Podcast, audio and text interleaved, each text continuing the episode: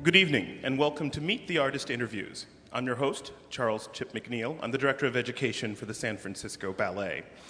Today is Friday, April 13th, 2012, and here we are recording from the San Francisco War Memorial Opera House.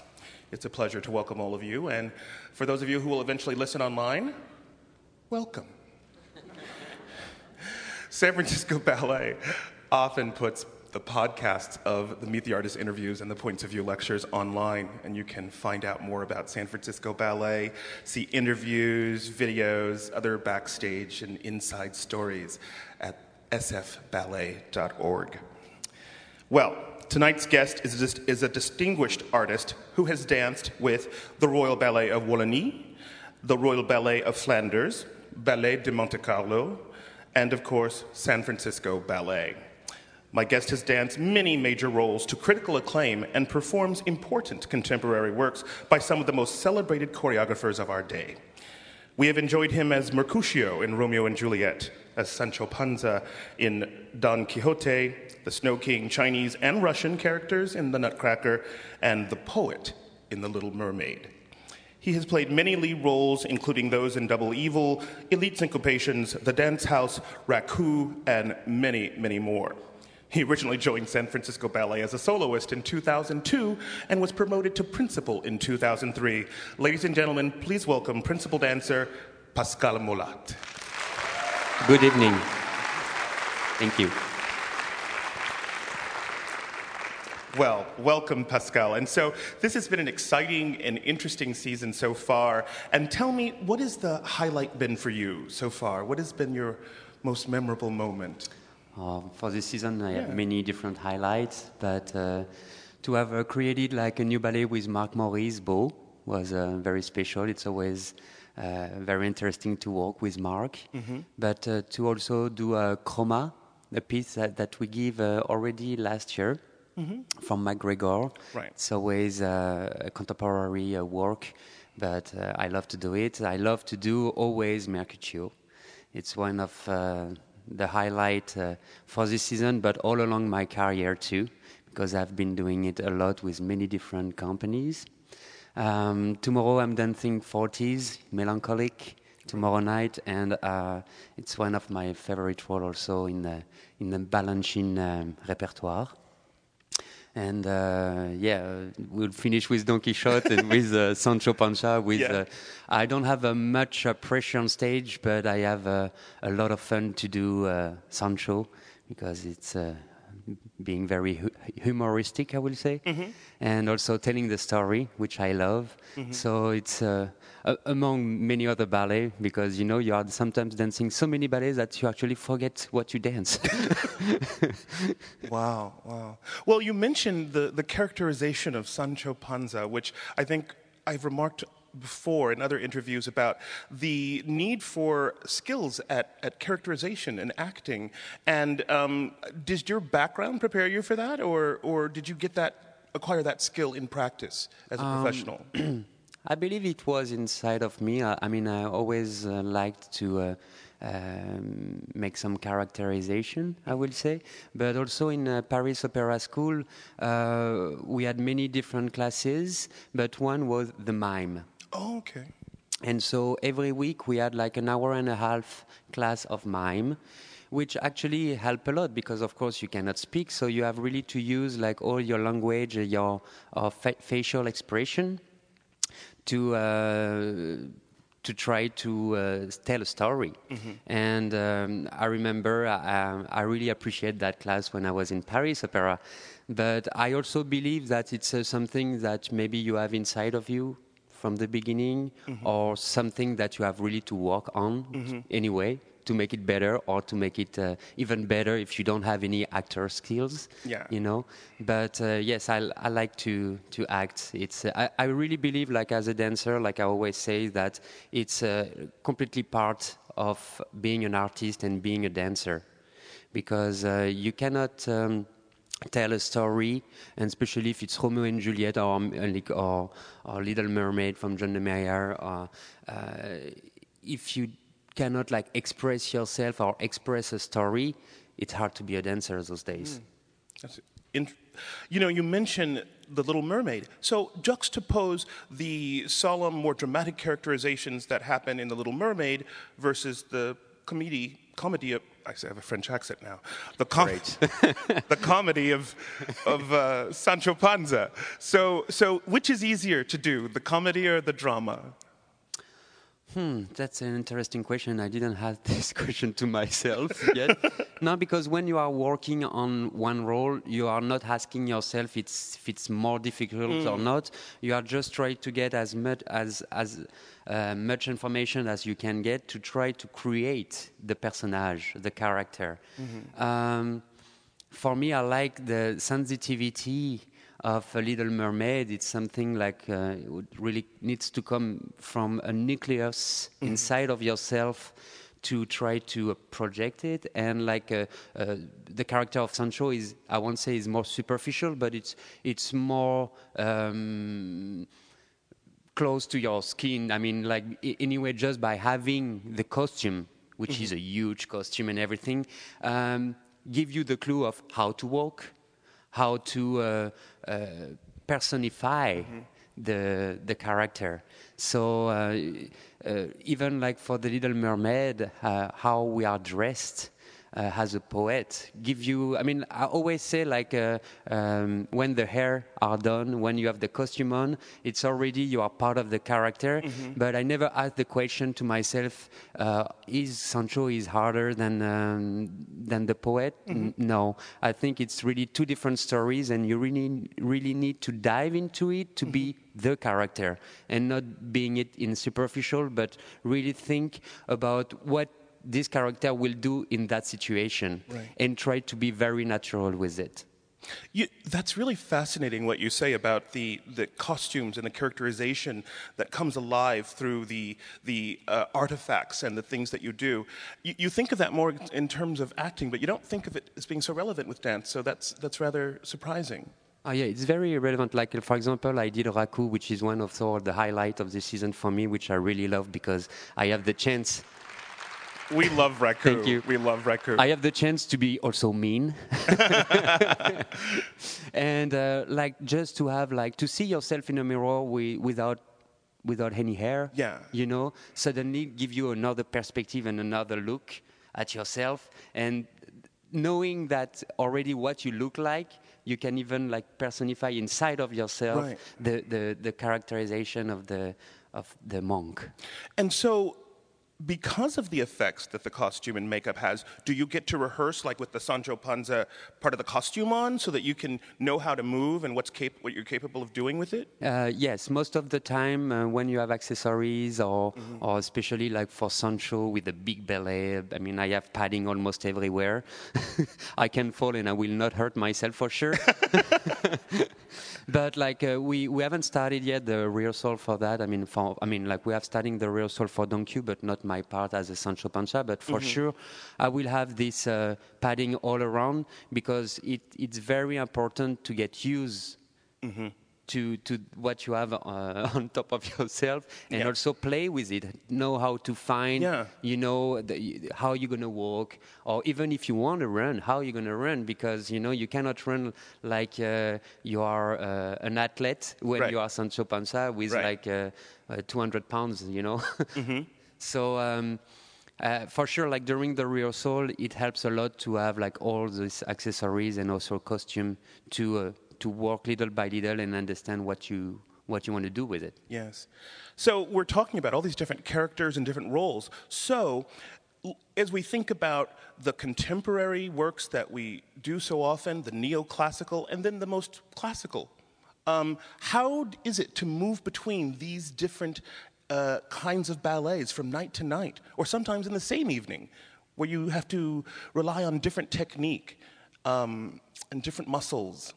for sure you rely on different technique and different muscle but once again i mean we are so used to do that all the mm. time that uh, like for example when i had to do Raku and the following ballet was uh, ashley page guide to the strange places mm-hmm. um, you you don't think about like oh now what I should do to do this ballet. No, you just you just do it, you know, because you have the rehearsal for that, and you know your body. Since like we have those muscle memory, Mm-hmm. uh, your body knows like to change gear and put himself in an, in Yeah. another dimension and another style, you know, and. Uh, I won't say like it's just to push one button and you you, you change, but Mm-hmm. yeah, it's actually like almost that because uh, your brain and your body is already ready to to change the style, you know. Right. You know, I was looking, doing some research for this interview, and I was uh, looking up um, the story of Four T's, once again, um, The Four Temperaments by Balanchine. And it was noted that the, well, the ballet was choreographed in uh, 1946. It was, thank you. It was some 30 years later that the finale was added. And of course, ballet, Balanchine is known for changing and ballets evolving over time. So is it hard when the choreographer changes like a small part of a ballet or a single step or two um, over time? Do you kind of have to, and do you have to remember that you're doing one production of Don Q versus guesting and doing another production of Don Q, like how it's different? Um, no, I think I think your mind is really set. I mean, like for example, I've I've done like in my career like five different Romeo and Juliet. Oh my God. And so f- I was always, I mean, in one of them I was doing Romeo, and on the other four I was doing Mercutio. So four different uh, Mercutio.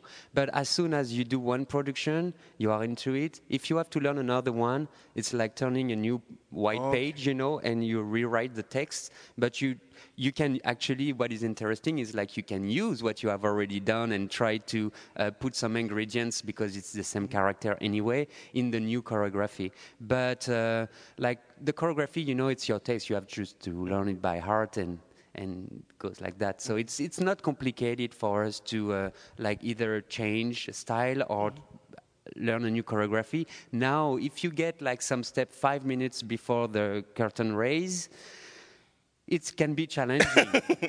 But it's Yeah. also like the advantage also of that is like uh, uh, keep you uh, uh, on the uh, shag, uh, eggshells i would say like walk you know Mm-hmm, Walking like get like very focused because you know that there is some change. So you cannot just like uh, have your mind somewhere you know Mm-hmm. you have to really be concentrated. But um, uh, like I say, if it's five minutes before, it can be challenging. If like it's a week before the performance, it's not really a problem. Right. So, in uh, a character like Sancho Panza, in uh, Don Q, all the comedic bits, all the different funny parts, do you is some of that um, that you make up that, uh, or is it every single single movement you do choreographed, or is there some freedom? No, I mean in those kind of role, for sure you have some freedom, and um, um, you get like the the big um, uh, schema schema of the role, the big Scheme, the big scheme picture, mhm. big picture of the role, and I know that's most most of the time when I'm on stage, I'm improvising sometimes. Of course, you are like you have your map, and you know at that Mm-hmm. Right. point you have to be there at this and do this and that. Yes. But in between, Uh-huh. that's what is very uh, uh, nice. It's like you can really improv, and I know that uh, many times I'm uh, by the past doing Sancho, I make my uh, co-workers laugh on stage. I would think that would be a danger, though, wouldn't it? If you did something like super funny that you've never done before, and the other characters have to stay in. Like, what is he doing? Yeah, but You it's know? also good because it's fresh and they have to react to that. So Yeah. it, it's very spontaneous, Yeah. and that's what also bring like uh, uh, something very fresh. Yeah, you know, that's but for sure, at first you you you have your guideline. And Right. in between the lines, especially for a role like Sancho, you can uh, you can develop it. Yes. Okay. If you're just joining us, I'm in conversation with Pascal Molat, principal dancer with San Francisco Ballet. Um, I'm going to give the audience a chance to ask a couple of questions. I just have so many. I feel like I really have these big questions. And so, one of my big questions is um, you, you've been dancing, you know, you've been with the companies for, for over 10 years now, and the world of ballet, like so many other art forms, is changing and evolving. And do you sense that change? Do you sense the way new dancers are different or learning things differently? Do you sense that the art form is changing and evolving? Um, Sort of a big when, question. When you actually when you are into it, sometimes you don't see the change coming Mm-hmm. as much as if you are uh, if you are not outsider. Mm-hmm. Uh, but still, I see, of course, like a new generation coming, and they have sometimes a different approach that uh, maybe I have, you know. But I won't say I'm like I'm old, old school already. but uh, yeah, no. Some sometimes, I mean, I think. Um, Young people uh, can be more confident, or maybe sometimes more ready than we were, or I was when I was maybe their age. Even if I w- I've had the chance to uh, uh, had my first contract as a soloist, I never experienced the corps de ballet in my life, which was in one way a good thing.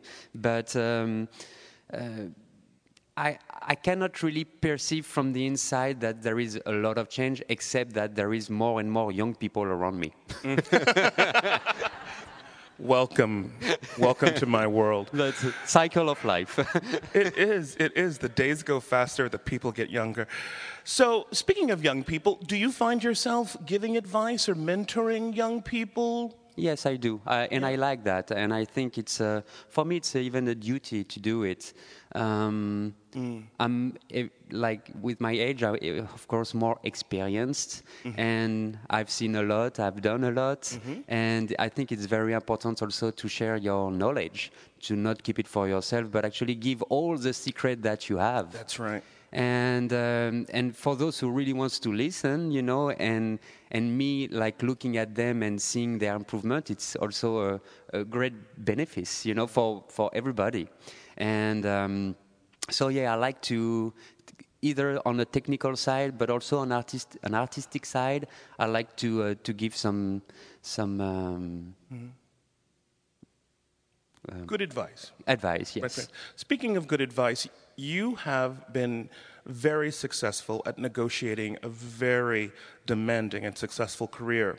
And you have to balance personal, family with work, and a work that includes nights and weekends and traveling. And you have a little boy, you have a little baby. Seems like he was just born, but he's like two and a half. Two and a half already. yeah. yeah. how do you how do you negotiate that? How do you manage that? Actually, yeah, you don't negotiate it. no, but uh, it's something like um, um, when you are not a father, you cannot really understand. But as soon as you are one, uh, you understand also like um, very easily because everything is very natural. It's not that you are pushing yourself. Like the priority also are changing, of course, but like even like for the better because uh, uh, having a smile just waking up in the morning from your child make you boost for all the day, you know. But it's also uh, true that. Um, Sometimes when I have two hour break, I just go back home and play an hour uh, at the park with my son, and that gives me the energy like to come back at night, you know, and, and do what I love, and it's uh, so full of life that that's keep, keeping me alive for sure. So those moments are precious, aren't they? they are precious, and they are going like you said. they- It's it's going so fast. Like he's two and a half, and it seems like it was yesterday, you know. So I really, really try, and especially at that age when you just want to eat them. I really, I really try to Yeah. take advantage of that because it's going so fast. But you, you don't think that I I don't think that uh, it's taking something from my dancing. That's actually the opposite. Even if I'm very busy and it's it's a long days and everything, but it's so rewarding for your heart, for everything, for your soul that after you just bring everything on stage Yeah. and everybody's happy. Oh wow! Well, one one last question on this this same line, and that is, um, would you wish for your son to become a dancer? Should he exemplify those? I mean, uh, for sure he will be exposed. I will expose him like to dance, but to everything, you know, I can, you know, and he will make the choice. I won't make. I will not push him, you know. That's for sure. I will just try to. Be, you know, I love sports. I love. I mean, art. I love a lot of things, and. Uh, I think he's good. He's, he, he has a membership for four different museums. I'm going to soccer for I'm going to soccer Wow. with him. I'm Yeah, going yeah. to the swimming pool with him on every Monday. Uh, he's Mm-hmm. going out. He's very social, and I think it's very important just to expose him. And Yes. then later Yes. on, I think it will be easier for him to make a choice if Mm-hmm. he really likes something. But I will not. If he likes dance and really wants to do that, he will do it. Otherwise, he will do something else. That's right. That's our. That's the job of, of parents and teachers and mentors, isn't it? To to pay attention, expose them to as much as you can, pay attention, and see where they're thriving. Mm-hmm. Yes. See where their heart lies. Yeah, you are here like to create a bridge for them Mm-hmm. to pass and to go on the direction you choose. That's right. Wow. Well, this is such an interesting conversation. I want to include all of you. So, uh, anyone who has a question for Mr. Molat? Yes. Okay. Uh, the question is how you became a dancer and are you from a dancing family? And one of the reasons I didn't ask those questions is I'm so known for starting from the beginning of everybody's life. So I'm trying to, to sort of start in different places. But where, how did you start? I started in Montpellier. My mother was taking jazz class, but I was more interested in soccer at that time. And um, they just had like a little student party where I danced Michael Jackson. And the director of the school uh, noticed me and wanted to do uh, wanted me to do a performance, which I did, and uh, it was like. Uh, uh, quite amazing, and I really loved it. So uh, at one point, I just had to make a choice between soccer and dancing. And since I've been taken in Paris Opera, the choice was made for me. What age were you? I was 12. At 12. At 12. Yes.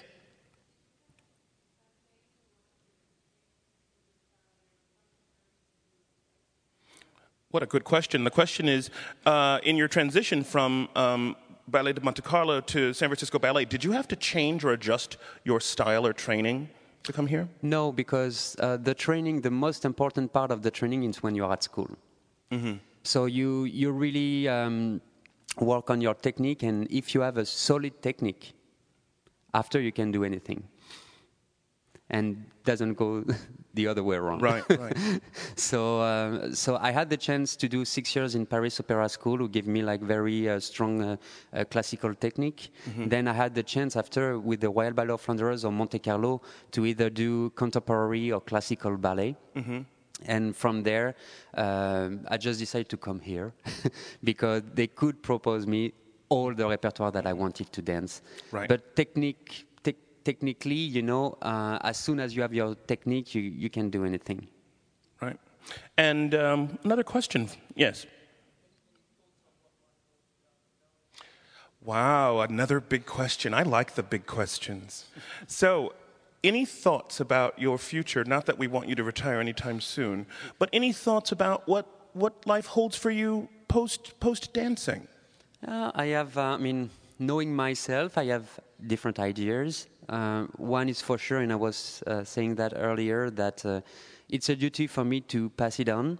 So I would love to be a teacher, not teaching like six or seven hour, hours a day, but uh, maybe Yeah. just one class a day to really like. Um, um, I will rather like even work with men because I'm really um, attached to the uh, technical aspect with men, which is uh, incredible, but also on the artistry. So it's one thing that for sure I would love to teach a little bit, but I also want still to continue to develop uh, my artistic side.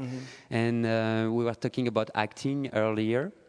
Um, I had the chance already to do a project with uh, ACT Right. the Tosca project, which has been uh, very successful, where I was dancing a little bit, but nothing like I do on this stage, and had the chance to do many different characterization on one piece, like almost 12 different um, um, personality. So um, it's something that also like um, appeals me, and. Uh, hopefully maybe in the future maybe i will also develop more that side and uh, why not to be an ambassador for the san francisco ballet too who knows Be, I think it'd be great. You know, you, you said something that I'm not going to let slip. You said you would like to teach, but not six classes a day.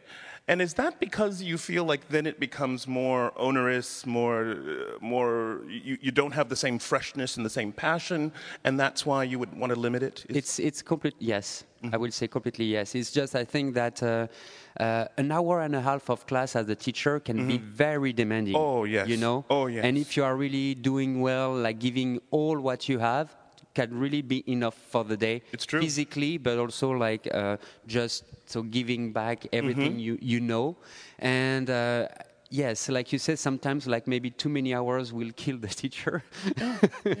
but uh, no, for me, yeah, an hour and a half will be will be more than enough, and will be very happy. So I can s- just like pass it on, which is very important to me. Right. I think being a teacher is like exercising a certain kind of muscle. And I think the more you do it, the better you get at it. But it's hard to maintain. I think all good teachers strive to keep that passion and keep that. The passion, like Yeah. to yeah, I mean, like as a teacher, you you have many things to do, but like also to transmit the passion is really the most important. Yeah. like to get like people in front of you or children exciting looking at you hungry you know you know it's like to get also their focus their attention during an hour and a half if you really want to drive them it takes a lot of energy for the teacher It does. and but also when you see the result it's everybody happy you know Yeah. Very, very good. Well, we uh, have another question over here. Yes. Oh. So when you think about teaching, what what age group? You, you mentioned men's class. Um, is that company class, pre-professionals, uh, boys, middle Right. level? right now for me uh, the, the easiest will be like the 16 17 18 years old because they still they, they have already a technique where you can like try to improve um, being a teacher even if you are a professional dancer being a teacher is not given to everybody and to teach like the children and uh, like seven, eight, nine, ten years old, it's also very crucial. Um, for that, I will. I think I will need like to get like the, some help from other teachers who are already given class to those to uh, those children. You know. So 17, 18 years old, it's closer to what I do every day, and like like to push their technique i will love that to stimulate them. Now when you have like uh, uh, children from 8 9 10 years old or even 11 it's another work. And i think for that i will need the help like to other teacher Yeah. to make it sure you are doing it well. Because uh, you, of course anybody can be a teacher but how? That's the question. Yeah. you know? Yeah. Um, we're nearing the end of our time together, and I want to leave them with thoughts about tonight's production. You mentioned the fact that um, Balanchine obviously is a is a legendary and seminal choreographer, and the Ballet Four T's. Um, tell us tell us what your insight is on that ballet. What it means to you. Is that ballet different? You mentioned it's one of your favorites. It's one of his earliest works, and and what do you love about it, and why is it important? I mean, like bon, already the the music, of course, uh, give you so much. Um, you can see like many different temperaments. So different. It's very colorful, even if we are just in white and black with the costume. The choreography by itself, it's like like you say, he was very young, but I think he he was also trying so many things to touch so many different uh, sensitivity that uh, when you look at the ballet, yeah, it's a masterpiece because the music and the choreography uh, really gives you um, all what you need to try to dance to dance it well. You know. Yeah. Wow. Well, you know what? I have so enjoyed our time here together, and I, I feel like there's so much more to talk about. And the last time I interviewed you was three years ago, and we can't wait this long before the next interview. I want to thank you all for joining us. Enjoy tonight's show. Have a Thank nice you, evening. Charles. Thank you.